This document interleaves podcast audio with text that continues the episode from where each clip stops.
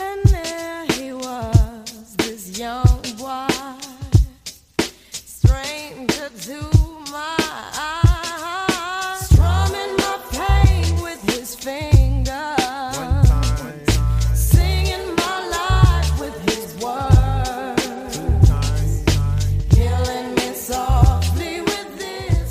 Hello, and welcome to another episode of The Discourse on the Playlist Podcast Network, the show where we discuss film news, reviews, or any other pertinent pop culture items that we feel we need to weigh in on.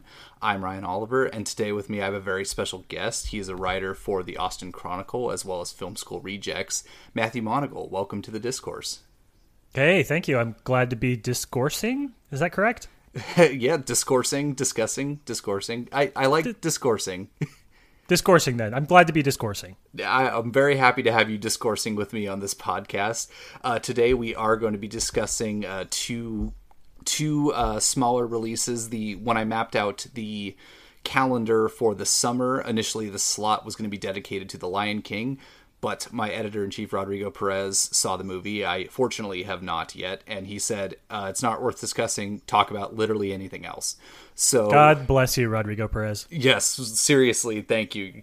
Like dodged a huge bullet here. He took one for the team on that one. So we are going to be discussing uh, Lulu Wong's The Farewell, as well as The Art of Self Defense, a new black comedy from Riley Stearns. But before we dive into those, a little bit of housekeeping. The discourse is a part of the Playlist Podcast Network. So if you enjoy this show, be sure to subscribe to us on your podcatcher of choice, be it Stitcher be it iTunes, be it Spotify, however you get your podcasts, and you'll get this show as well as our other shows, including Adjust Your Tracking, Be Real, The Fourth Wall, Indie Beat, and the various interviews that pop up on our feed from time to time.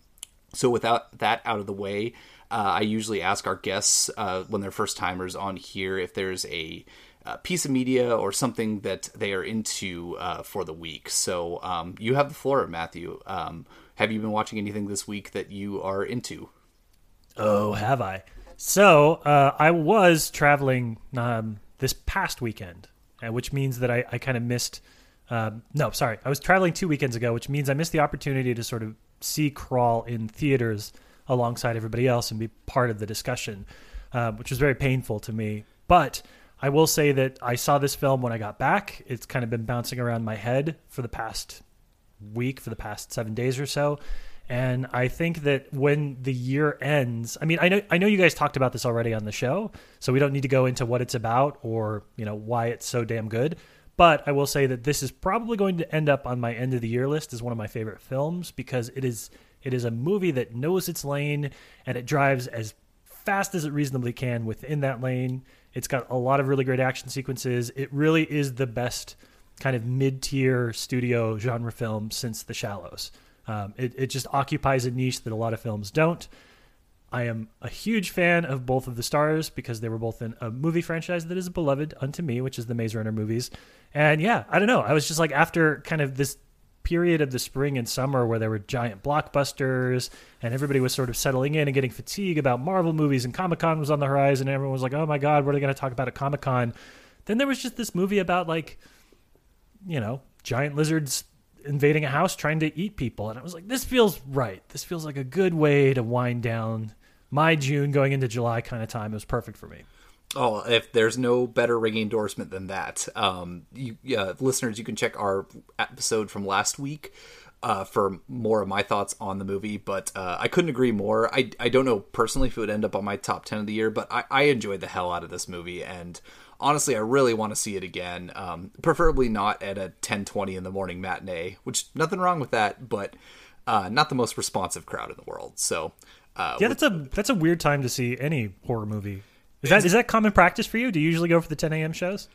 Um, I do when I have things that I have to do during the weekends. Um, if I can avoid it, I would like to go to a later show. I usually actually, if I miss a screening, I usually try and catch that Thursday preview show. That's that's usually what I try to do. But um, I I too was traveling uh, like on that Thursday Friday that it came out, so um, I had some prior obligations, so I had to catch a matinee to be able to talk about it.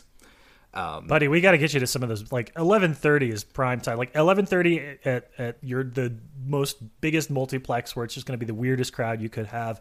That's the time to see a movie like Crawl. You see it at, at the end of the day with people that are half in the bag and just like ready to watch something like this. I should do that uh, before it leaves theaters. I will 100% go check it out again. Um, as far as things that I've been watching this week, uh, it, it's been a pretty packed weekend, so I really haven't had a lot of time to see the things that outside of the stuff that we're about to discuss. Uh, but I did last night go with my wife to go see Ali Wong um, at the Paramount Theater in Seattle. Um, on her tour and it was it was just a blast it was it was a really great time she's just funny as hell fearless um so yeah that was a good time but that's that's about what i've been catching up with this weekend Has she added since what is it? Always be my maybe. Um, since that kind of caught fire for the typical Netflix window, has she added some material about that to her set? she has yes there were i think two instances and they weren't prolonged or anything like that but there were certainly two jokes sort of based around uh shooting that film so she has added that to her set Did she talk about Keanu? No, she didn't. Um, Hmm. I, I don't want to. Uh, it's like I don't want to ruin it because like I, I got to assume that somewhere on this tour, um, she's probably recording another special. I, I would have to assume. Uh, it was not the show I watched last night, but uh, it, it's probably will happen. Uh, but there's definitely a deep fake in terms where you think that's where she's going, and and that's not the case. So um, that that was kind of a bummer, but uh, the joke was ultimately worth it. So yeah let's let's let's just go ahead and dive in. Let's move on to uh, let's start with the farewell um, because this movie is getting a lot of acclaim. Um, it expanded to i think 33 theaters this last weekend um, it had almost as high a per theater average as the lion king did um, which is impressive and i believe when it opened in new york and la it has had I think the highest per theater average opening of the year, if I'm not mistaken. Um, but this film is directed by Lulu Wang and it stars Awkwafina. I'll read the IMDb plot synopsis. A Chinese family discovers their grandmother has only a short while left to live and decide to keep her in the dark, scheduling a wedding together before she dies. Um, so I'll pass the ball to you. What uh, what what were your thoughts? How did you feel about the farewell? Yeah, I think this is um I think this is going to be unquestionably one of the great films of 2019. And I think I think there's a lot of things that go into that. I think the performances are there with the cast, um, especially kind of whenever you see. I've always had a soft spot in my heart for comedians who take that serious role, um, kind of turn what you think you know about them on ear a little bit. And Awkwafina doesn't have enough of a career to be probably labeled specifically as a comedian, but most people that know her up to this point know her for being funny, for being a supporting character and stuff like Crazy Rich Asians. So she's definitely she feels like somebody that is going to be cracking wise most of the time when you see her on screen, and she isn't. Um, I think the film also deals with sort of a lot of timely issues in terms of, of family and the truths that we withhold and the way that we sort of the differences that, that we don't allow to drive us apart. Um, it seems like a timely message, not only in terms of more families, you know, living farther and farther away from each other in the world, but also there's been a lot of pieces and stuff about current politics and, and how families are sort of navigating that. So that part of it feels good as well. But I don't want to shortchange the fact that Lulu Wong's film is also beautifully shot. The music is extremely good in terms of setting kind of this emotional, you know, this gentle, melancholic tone throughout. Uh, there isn't anything about this film that isn't really good. And I do feel like that you know, sometimes you wonder, well, this is a July release. Is this going to be on the radar come the end of the year? Are people still going to be talking about this when award season is sort of, you know, getting into full swing? I, I think this is going to be one of those movies where it, you know, it kind of runs out in front of the pack and then stays there for the majority of the year.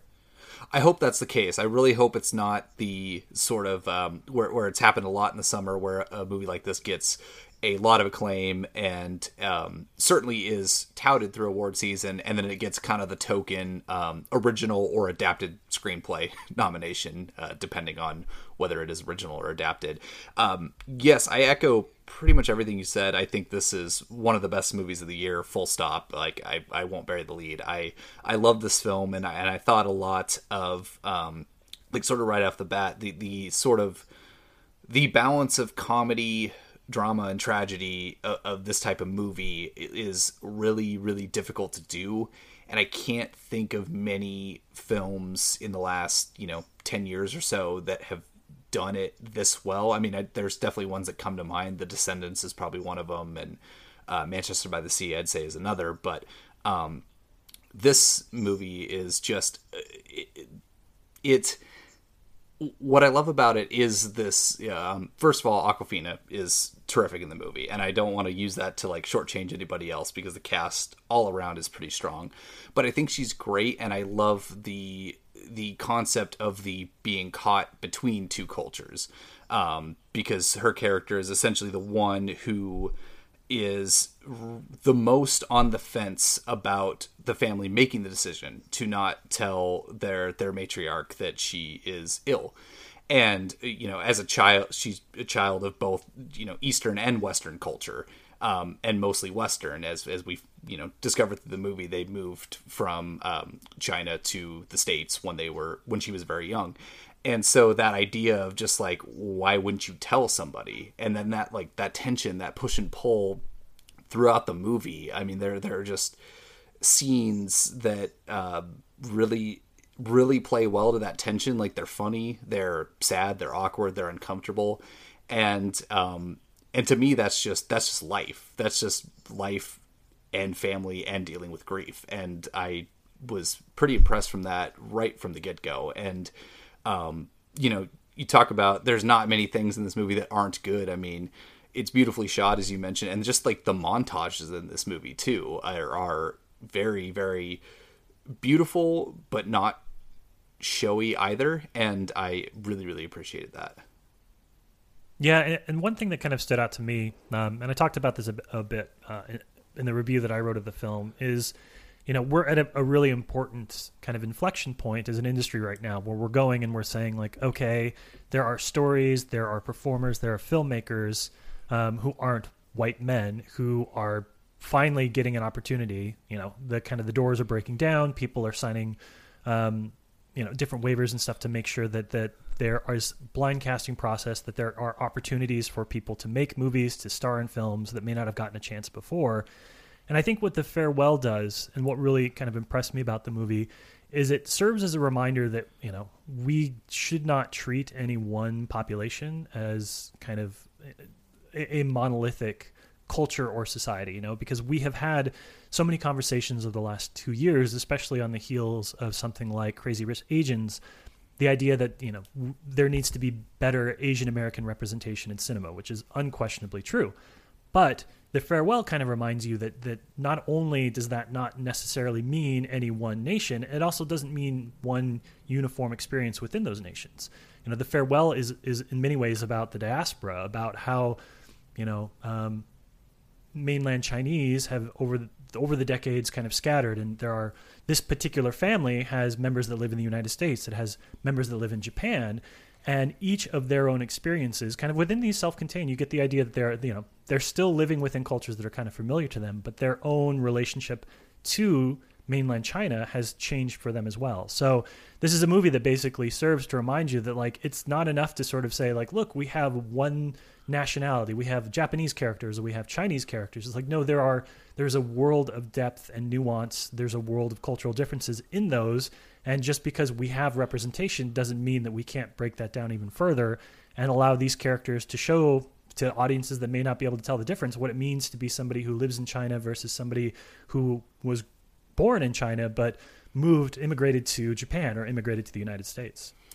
Absolutely, and and then breaking down those barriers further um, in in term in those terms of a, a certain sense like there's a specificity to this movie, but a universal relatability as well, which like which I find incredibly refreshing and also to to your point about like we have the you know we have opportunity you know starting to get opportunities for fresh voices to get there in filmmaking and so it's like you have different you have these different perspectives but there is such a universal quality to this movie that it's like no matter who you're seeing on screen, I, I think anybody can relate to that, and I think that's a, a strength of the movie as well. I mean, grief is something that's universal. Um, gentrification is another, you know, sort of side thing happening in this movie as well, also universal. And I think that's that's a, another strength that this movie plays to. Yeah, and there's there's definitely a sense kind of throughout the film too that the issues that they're grappling with are bigger than one movie. You know, we tend to watch a lot of films and it, they are for better or for worse sort of self-contained. Even when they end on moments of ambiguity, you kind of realize that like all right, these characters have had some sort of a catharsis and are able to move forward kind of generally knowing the path that they're going to. But this film makes it very clear that there are tensions in this family about where they grew up, about where they've lived, about how they treated each other, that they could not possibly, you know, they, they could be reunited for months, even years, and they would never be able to fully resolve these issues. And the film also says that Billy, Awkwafina's character, has no clue what she's doing with her life. She got rejected for the major grant that she was going for. It ends on a really dour note for her in terms of like, she is more confused about what she wants to do than ever but undercutting all of that is this idea of family and the fact that like the family unit is so important that they're going to be able to kind of work their way through this and it's not worth the satisfaction of you know saying what's really on their mind in some cases you know to, to take this moment that they have this rare opportunity to kind of come together and to, to destroy that to, for the idea that like oh i'm just going to feel good because i'm going to tell you like your experience is worse than mine so it, it I, one of the things I love about the script is it just it doesn't give you easy answers. It doesn't give you easy catharsis. It's a it's a movie about kind of a lives lives in the middle of a pause button. Everybody's life here has hit pause to kind of go back and spend time with Nai Nai, but there isn't anything that is going to be resolved at the end of this film that you're like, great, this character's life has been sorted, their issues have been sorted, they're ready to go. Absolutely, not a single one, and that's the the beauty of the movie is like every single layer gets peeled back, you know, and you find different problems with with um, her mother and this sort of like tum- tumultuous relationship that she's had with Nai Nai or her father, who you know through you know various like lines that are not like directly spelled out. It's like okay, there's a past with uh, you know abuse, alcohol abuse, and stuff like that, and so like that's just that is the strength of this screenplay, and and the beauty also is this movie you know, without giving anything away or doing any spoilers, is that it sort of, I wouldn't say it zigs when you expect it to zag, but it certainly is, it's cathartic in a way that I, you think you know where this movie's going and it doesn't go there. And I think that is fascinating um, in and of itself. I will say to to add to that though, Ryan, I'll say that there isn't a moment where you're like, "Oh, I can't believe it went that way." This is a very this is a very small and gentle movie. So I kept waiting because the premise, and I won't spoil it, but the premise Mm-hmm. that um, Nai Nai is going to, you know, they have to tell her or they don't have to tell her. You kind of feel like the movie is building to this moment, and right when you think that it's going to crescendo, everything sort of really downshifts and goes into kind of a quieter gear. So the movie refuses, probably again going back to this idea of lack of catharsis, it refuses to give you those, you know, those moments of satisfaction because, well, because Wong understands families better than we do, I guess. Right, exactly. Oh, and it also doesn't like, and that gives it a, a wonderful moment of tension or moments of tension as well, because you you, you wonder, you, you know, you wonder if someone's going to spill the beans, and that's sort of like the push and pull. Like I think of the wedding sequence specifically, um, where they're right. they're yeah they're just very very multiple moments uh, where there's just a tension felt there, where you, you know you wonder what's going to happen because you're expecting it to build to this great resolve, and um, you know to the movie's credit, it uh, like you said, it refuses. It refuses to do that, and I think it's much better for it. Yeah. Absolutely. Um, are there any other any other thoughts? Any other um, you know specific performances you want to single out? Any aspect of the filmmaking that uh, we haven't covered? Yeah, I think. I mean, I think it's worth um, Shuzhen Zhao mentioning her performance as Nai Nai because she's. I mean, she's hasn't acted at least in film up to this point in her career, and you know, it's it's a it's a tough performance, especially when you take kind of the historical context or or the autobiographical context into play. I mean, Wong has made this movie, you know, based on her own experiences with her grandmother and kind of what it was like to, to go home and navigate, um, for lack of a better phrase, sort of this this East East meets West concept of family. Um, and I think that Zhao does a really good job uh, of playing a character that you're never entirely sure throughout the film. And again, not the point. Not the point of this movie to say like who knows and who doesn't. But there's sort of this these moments, these emotional moments throughout the movie that you're never really sure if Nai Nai knows really why they're there, knows why they're there and doesn't care, knows why they're there and does care. Um, so her character is is really living in this wonderful web of her family. She's got her two sons back together from, you know, Japan and the United States at the same time for the first time in decades. Um, and you're never really sure if she's lying to herself or if she's the only one that really appreciates what the family is doing here. And it just makes her this this beautiful beific or buific i can't remember how to pronounce that but like character in the center of this film and, and you really you feel for her even though you're not really sure what it is that she's feeling Absolutely, and I'm I'm glad you you did research. I did not know that she had not performed before in a movie. Um, I would have assumed that she'd have at least a dozen credits to her name. How sort of natural she feels as as a grandmother, and maybe and maybe that actually helps to the performance. Is that you know she's just sort of being herself, and I, I agree from the standpoint of like you're not sure how much she knows. Like you almost it, it kind of goes back to what you're saying of you're expecting this sort of big uh moment, this big like blow up to happen. Um, there, you know, there was occasional moments where I, you know, you think y- you think that there's there's more known than what is led on to believe. Um, I guess, I guess I could leave it at that. And um, but you you you feel for that person, even though they're they may not be feeling a certain thing. But like you said, you you still feel for them. yeah it's a movie where you get to spend it, it doesn't feel i mean sometimes art house films get to this sort of rap where you're just like watching people react to each other and there's a lot of unspoken tension and everything is subtext. This this movie feels it has a lot of that but it doesn't feel like a film that is denying us anything. It's it's each character is kind of living the truth as much as they can in those moments. And so it doesn't this could very easily have been a film where you're you're constantly like oh you know they want to say something but they can't. And there are those moments throughout but for the most part i think the farewell is about individual characters grappling with the decision that they've already made, um, which I think makes for a much more interesting and much more complex story. And it doesn't feel like one of those movies where everybody's about to say something and then doesn't, which would have been 90 minutes of very, very tense and insufferable filmmaking. This is much more of an internalized thing.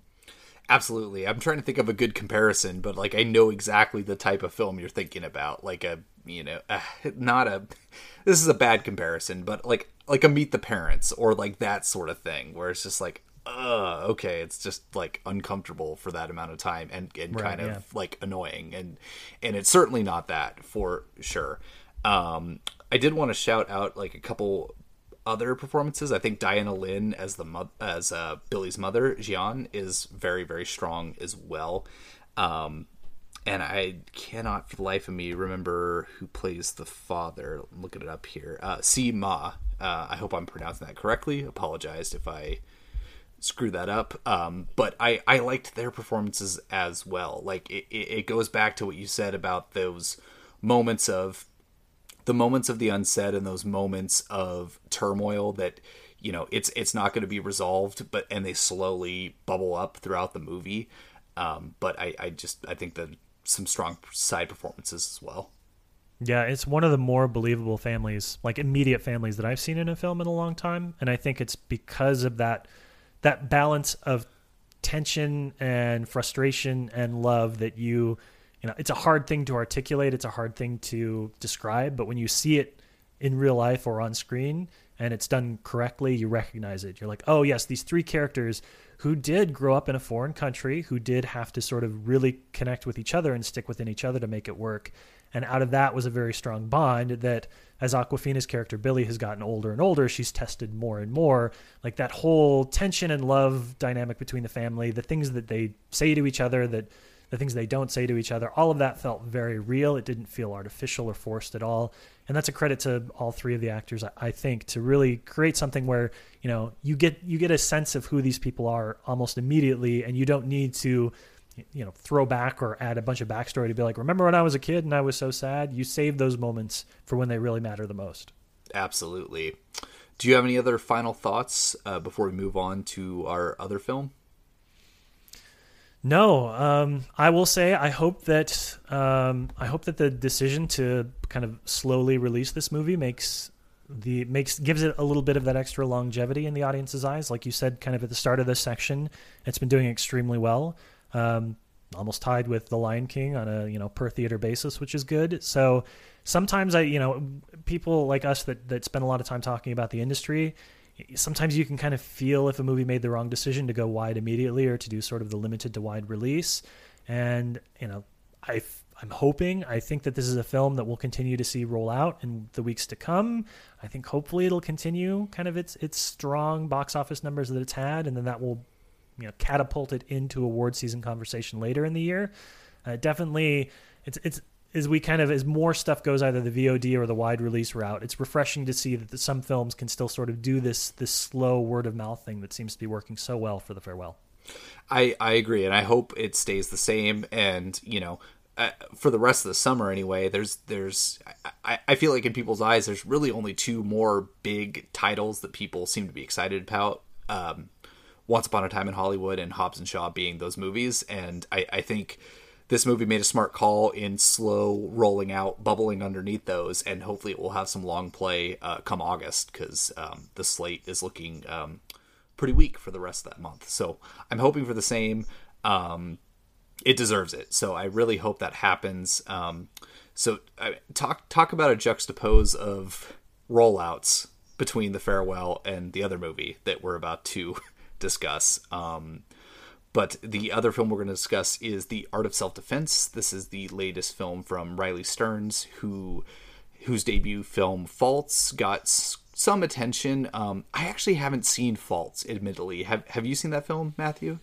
I have not, so neither of us are at a disadvantage here. All right, fair enough.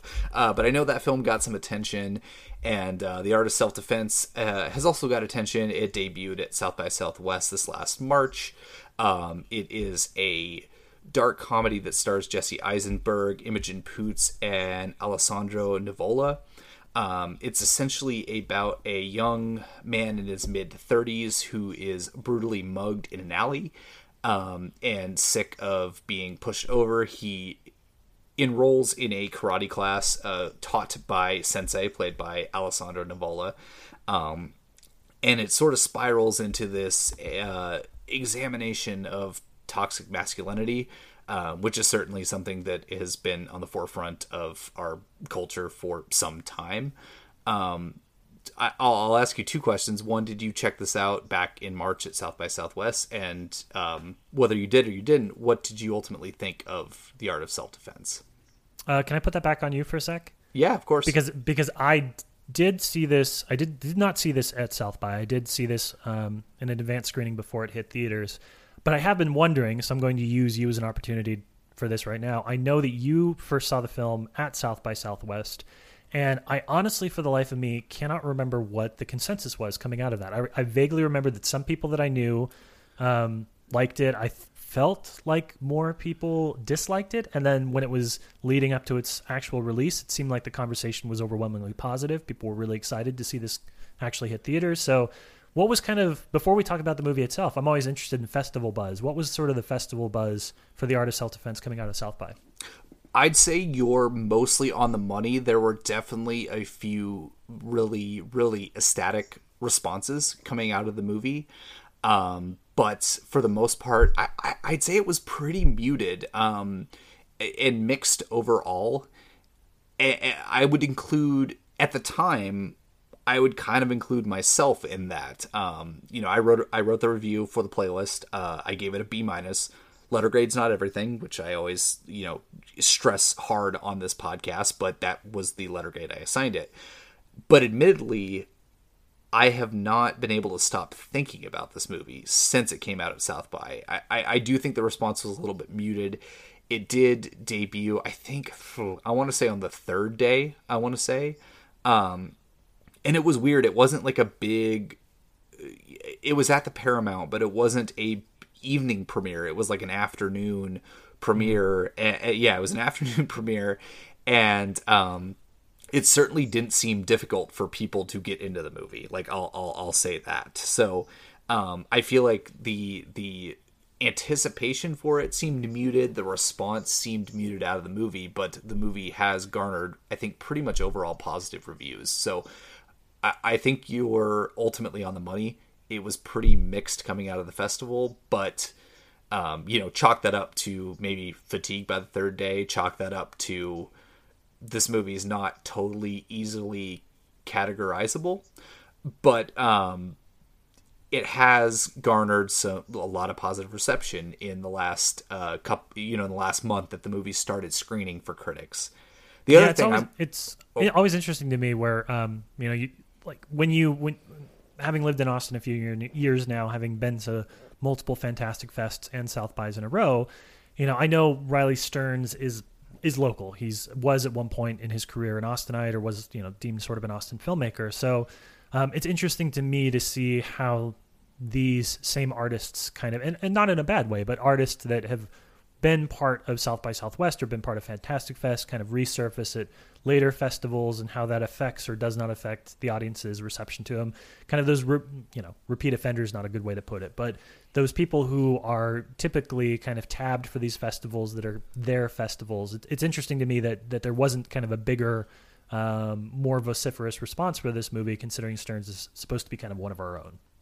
yeah, that that kind of threw me for a loop, I would say. And and I'm not an Austinite, but I visited the city a few times, and and it it did seem strange that this movie that seemed very tailored, I feel, to the festival got not not just muted response, but got this sort of you know middling slot. Um, I want to say, you know, not not to get too much of a tangent. I think The Highwayman was the movie that like had the evening premiere that night. Um, you know, which I don't know, maybe Netflix paid for that premiere. Who knows what the case may be, but it, just seems strange to me that this movie that feels like was a perfect kind of South by movie got this like smaller um, sort of premiere. Um, but the other thing I, I would also potentially swing towards in terms of people who just screened it in the last couple weeks to the last month um, there's been this sentiment of fatigue this summer in terms of franchise fatigue in terms of just spectacle fatigue uh, of the movies coming out. So who you know what we can get into the movie proper for sure, but I'm wondering if this movie, which is certainly unique to say the least, coming out in in the middle of July, and people are like after they're watching, you know, stuff like Dark Phoenix and Men in Black International and what have you, comes this movie, then they're like, oh god, this is like a breath of fresh air. Oh, this is something different. Um, so I'm wondering if that also has a factor uh, in this as well. Yeah, we're um I mean we're going to get even more tangential here, but I think I've heard a lot of people say that 2019 has been kind of a bad year for movies, especially as compared to 2018. Personally, I feel like I've seen more films this year that I absolutely loved than I've seen maybe in the last 2 years combined. I don't, you know, movie taste is subjective. We all have different tastes, but I can certainly see the the perspective that like in a year that is sort of shaping up if you kind of had to give a consensus is shaping up to be sort of a down year as an overall narrative in cinema. Um, something like this again not a knock on the movie but something like this that that bucks the trend so hard that that does its own thing so much. Yeah it definitely released at this time of year kind of at the highlight of summer um, feels like a, a nice a, a, a nice bit of counter programming which is probably exactly what um, stearns and company had in mind for it For sure, and and no need to apologize about the tangentialness. You know, this is what we do with the discourse. We discuss the discourse, and the discourse is that this, you know, people overall have been pretty cool on this year, and um, I don't share the entirely the same sentiment, but like I've certainly seen a lot of like fair share of what I'd consider good to great movies this year. I wouldn't call it a down year. This summer, maybe so. I would call it you know a down summer, but I wouldn't call it a down year overall. But um, maybe we should just dive into it. Um, so after after after a lengthy tangent, I'll I'll pass the ball back to you. What did you ultimately think of the art of self defense? I thought it was good. I thought it could have been great. I thought that it missed great, especially in the last little bit. Um, you know, it's tough. There are some films where it's really tough to sort of separate the celebrity of the lead actor from the character that they're playing. Sometimes that doesn't work to a movie's advantage, and sometimes it does. And I think in this particular case, this is if if there is you know, end of year consideration for Jesse Eisenberg um, in The Art of Self Defense, it'll be absolutely justified because he is playing a character that not only works sort of in its own right, but he's also sort of engaging with a decade's worth of, you know, Hollywood casting him as this sort of beta male, you know, fast talking, you know, masculinity in question type character. Um, dating all the way back to Adventureland, which is just sort of the niche that he seems to be occupying um, and he has a very nervous energy that lends itself well to that. And the way that this movie sort of takes that stage presence that he has, that screen presence that he has, and sort of subtly perverts it and uses it to its own advantage, I think is is incredible. And it's one of the best syntheses syntheses of star and narrative that we'll see at the movies this year.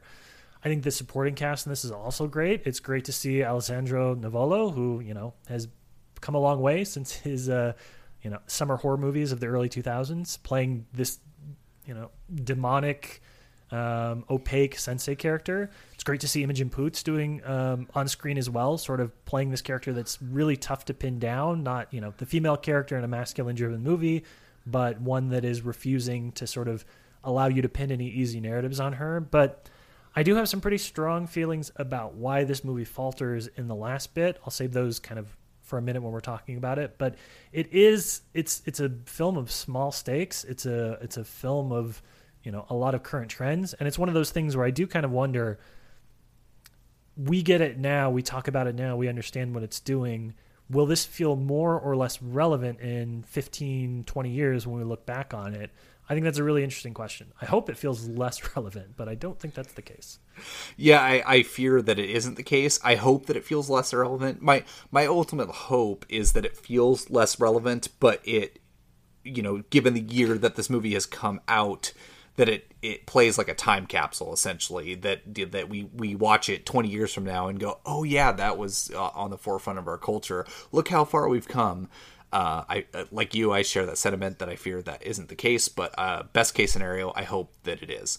Um, no, I, I like like I mentioned at the top. Uh, probably probably didn't bury my lead a little bit. Um, I, I like the movie as well. I think it missed greatness as well. I think we can definitely dive into a spoiler section at some point if you would like to, but um, I I never really considered the sort of meta narrative in regards to Jesse Eisenberg's character. You know, chalk that up to um, festival fatigue, what have you. But um, you know, I was sort of enjoying the movie on its sort of base merits and the, the sort of like idea of the toxic masculinity and the hyper masculinity that the movie's dealing with. But I, I never really considered that sort of metatextual layer of it being a response to the type of characters that Jesse Eisenberg has played in the past and, you know, kind of letting his freak flag fly, so to speak. And um, I think that's a great read. I didn't even really think about that, but I, I echo the same on the supporting cast. Imogen Poots, I think, is really, really coming to her own in like the last couple stuff, you know, films she's been in. Like I loved her in Green Room, and and I think she's absolutely great in this movie as, as the you know the the character who the uh, Alessandro Navarro, Navarro's character um, Sensei, you know, says that you know she's the best person in their class, but she won't be a black belt because she's a woman, and so like that.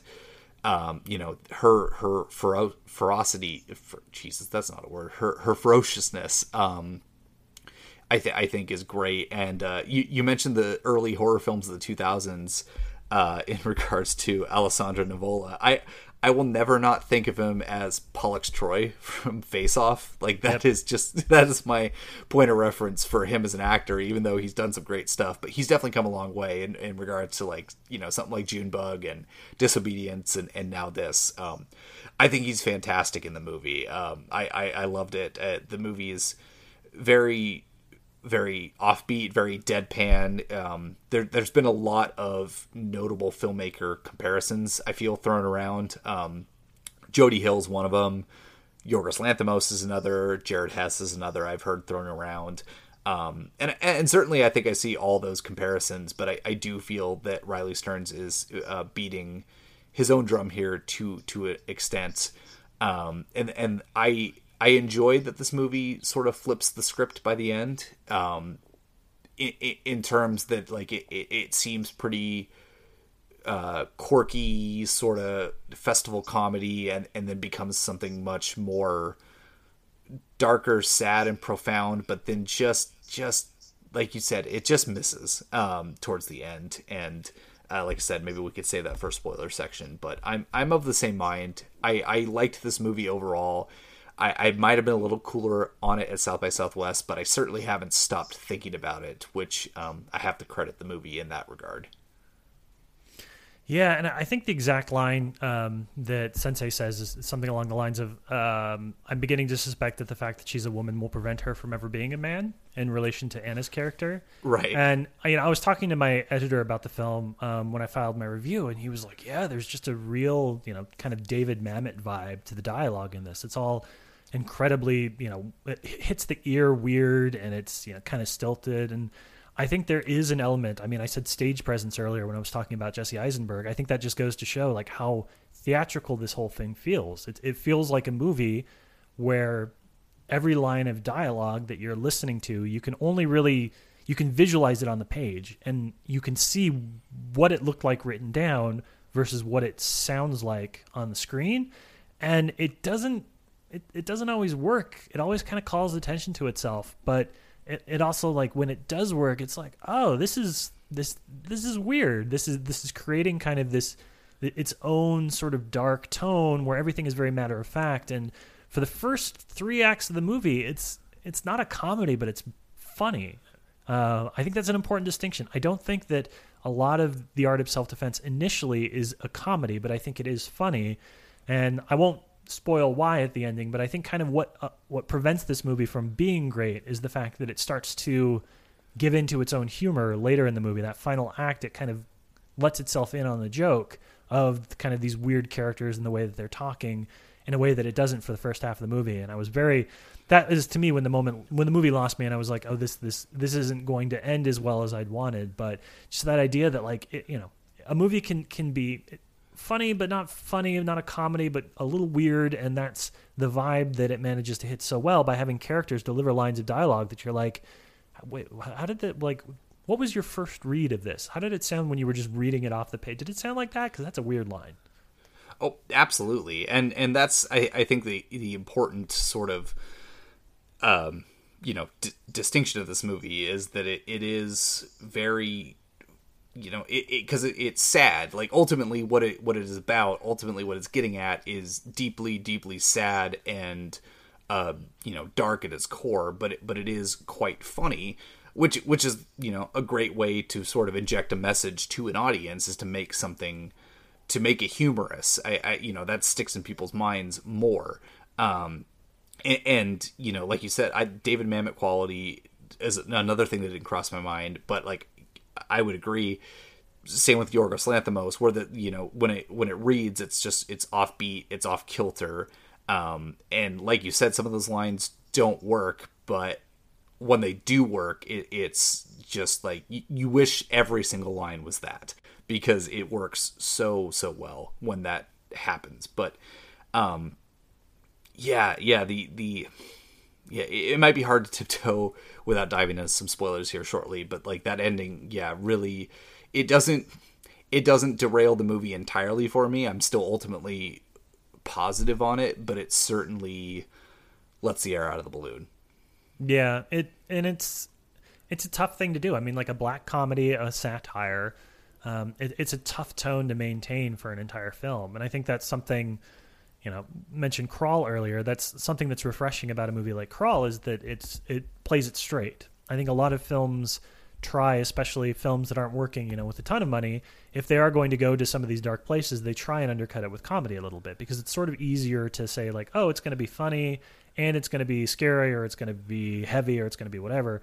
But invariably unless you're one of the special few that can do it and do it right throughout there is that moment where you sort of like you're like oh it you know it the air has gone out of the balloon. Like this thing that you came out of the gate swinging with, and I was like, oh yeah, I'm really into this. You're like, oh, it's okay. No, we're still uh, we're still here. Okay.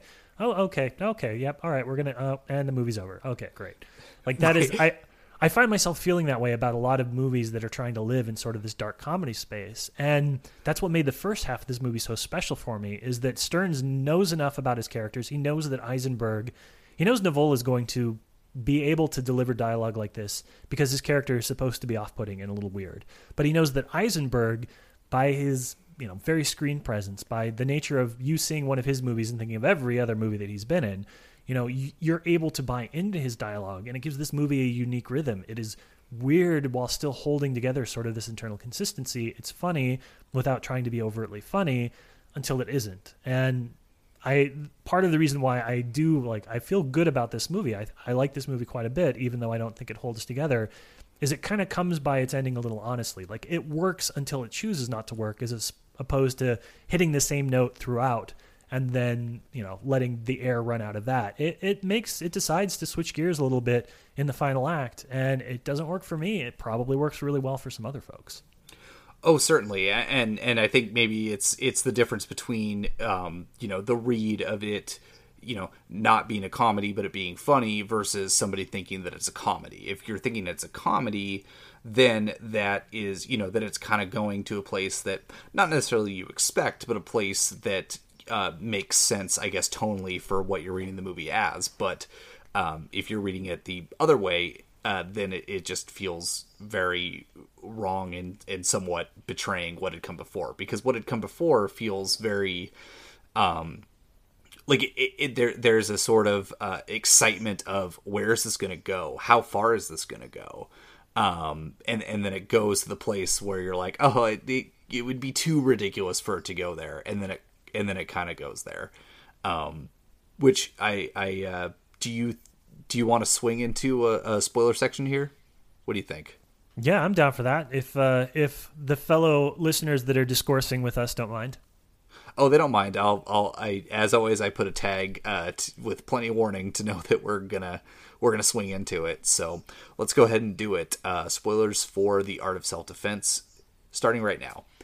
Oh, I've heard of this flick. There's a twist in it, isn't there? yeah. Just just try and forget that. And hopefully we'll still be able to enjoy it.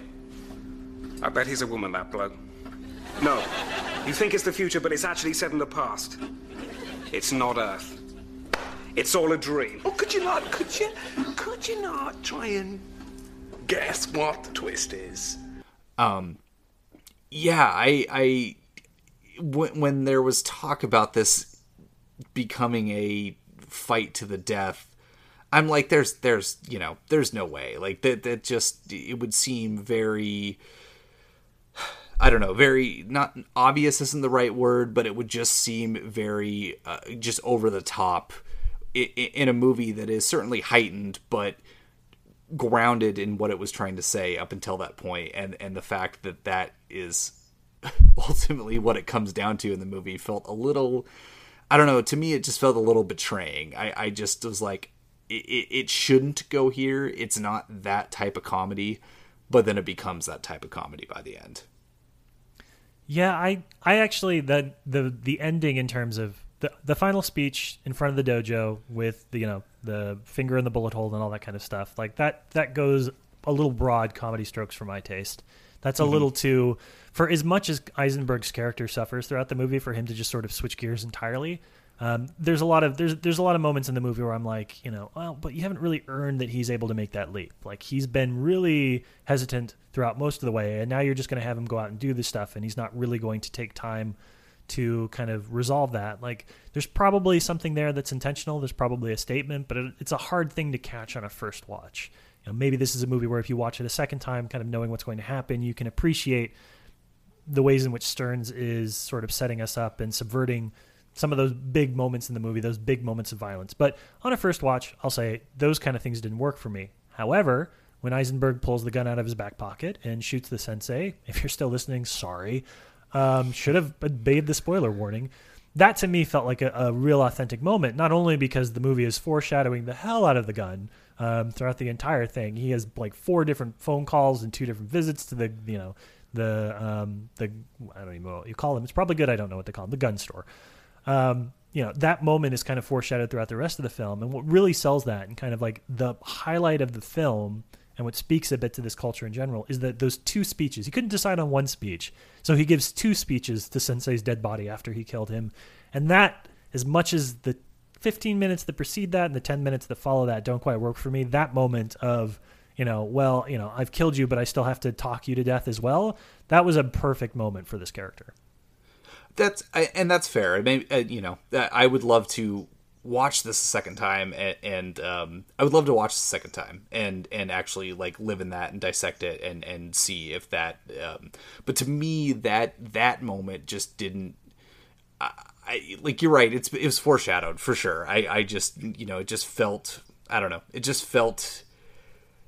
It, it felt easy uh, and, and maybe it is those two speeches that that follow. It just it, I don't know. It just felt like the sort of easy way out, or or maybe maybe it's just you know kind of insinuating that you know Sensei tells you know kind of says he's he doesn't say directly that he's a coward, but he certainly certainly like breaks him down and beats him down throughout this entire movie. Uh, you know, not just physically, but like emotionally and mentally. And so I, I guess maybe that would have driven him to do that. But it just, uh, um, you know, it was like, oh, okay, that's that's what happens. So I don't know that that moment just you know personally didn't work with for me, but um, I'm certainly open to watching it again. Yeah, and I think that's something that is you know that's something that's specific to movies like the art of self-defense right? Is is these are movies that there's stuff going on in them um, that probably bears a, a second viewing. Um, there are films that are kind of the line between satire and representation and subversion and all of that becomes so muddied that you're like well i have to go back to this. I have to see this a second time to really parse out whether what i didn't like about it i was was unintentional and therefore i was right in my assessment or was intentional and there's something i missed but this is, you know, even in a down year, if you would believe that it's a down year, I don't. You all are crazy. Even if it's a down year, there are so many movies coming out every week that like it really you have to like it in the first place to want to go out and rewatch The Art of Self Defense. I mean, I liked it, and I don't think I'm going to rewatch it again in 2019. So it's it's a tricky thing. It's this is something that happens sometimes with movies like this. Is you're like, well, the people that liked it watch it multiple times and double down on their reads, and the people that didn't like it aren't going to go back to it and aren't you know maybe they would like it better. Maybe they will in five or ten years, but for now, we've got like 15 movies released every single weekend. Not to mention what's coming out on video. So it really how, how, well this movie does and, and how well it kind of remains part of the cultural conversation is going to be dependent, I think, upon people that liked it a lot better than you or I, and we both kind of liked it. That is true, and in, I would agree. I don't know if I'm gonna catch it uh, again in 2019, though. I believe it's Bleecker Street, which usually means they end up streaming on Amazon Prime. So maybe, maybe I'll catch it again before the end of the year. But um, yeah, I mean, there there is just so many things coming out each week that it's like it, it will be hard to. It, that's the thing, right? It's hard to it's almost harder to go back to watch a thing that you're like, I kind of liked this, or I just liked this. Like right. you, you, either go back and you rewatch the thing that you loved, or you, you rewatch something that you maybe hated, but like, but you hate it in a way that you're like, there's something here. Maybe right. I'm missing it, and you're gonna go back and rewatch it. But like a movie like The Art of Self Defense, where you're like, it's good, and then and then that's the, it. That's the end of the right. discussion, and then it ends. Um, which you know, it sounds like it. At least you know, I don't give box office too much in the way of this, but you know the movie expanded to 550 screens this last weekend. It only made just over a million, like a just under 2,000 per theater average. So, um, didn't quite catch on. I think the way that people uh, thought, but it, it it definitely feels like that type of you know comedy or you know com you know tragedy drama with comedic elements what what have you. It just feels like that movie that maybe will eventually catch on um, and then the people who love it will continuously beat the drum for the movie and then people will seek it out when it, it you know inevitably hits streaming.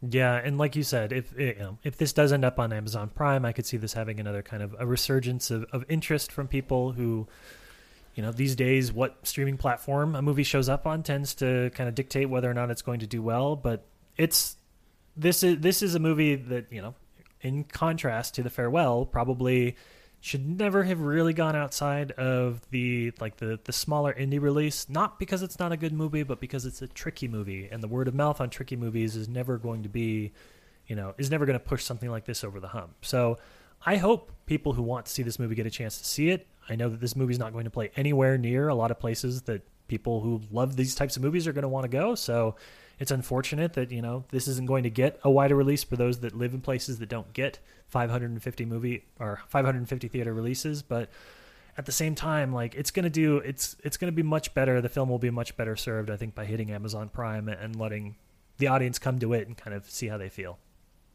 Certainly. Well, I, I hope it does catch on because, again, as we said, it is a good movie. Um, I was going to ask you any final thoughts. I, I do have one thing I did want to mention that I, I, I completely forgot about the movie is like I do love, I love not just the aesthetic of the movie, but I love the sort of like the movie doesn't tell you exactly when it's set, but we can take the context clues in terms of like shooting with a VHS camera, four by three televisions, um, you know, landlines that it's set somewhere in like the mid to late nineties.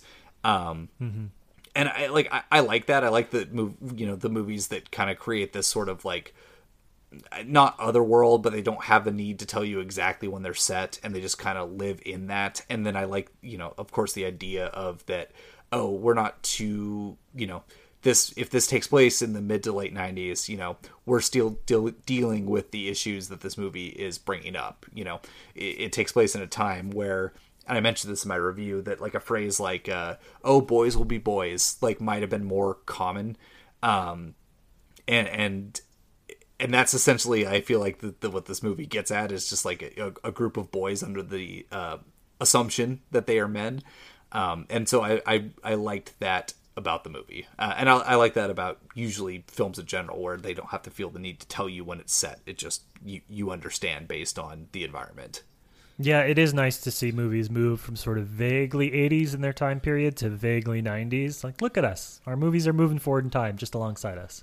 Just just slightly, ever so slightly, moving away from the '80s nostalgia, and now there's some '90s nostalgia. Well, it's not nostalgic, I guess. Like, uh, I, do, I do get grumpy about the nostalgia, but like this movie's not nostalgic, but it, yeah, I feel like it's very purposeful in its its uh, aim. Um, but do you have any other final thoughts on the art of self defense before we wrap this episode up? I do. Um, it's it's sort of a, a personal thought to me. So um, I, I think the spoiler warning is probably still in effect, but even if it isn't, keep your ears open in case you care.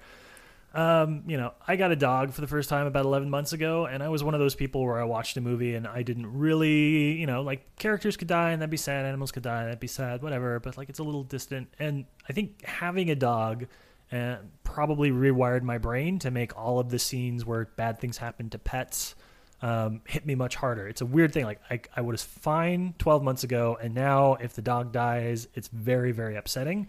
So I will say it's important, and I respect. I'm anti-spoiler, but I respect people that need to know this going in. The dog does die. If you are somebody who is making your determination based on the art of self-defense, I'm here for self-care. The dog does die. The dog goes out of. I almost swore. I don't know if I can swear on this podcast. The dog can. goes. The dog goes out a hero, so you don't need to feel bad about that. But the dog does die, so be aware. Trigger warning for that because I was. It was a very upsetting scene for me. Um, yeah, dog does die.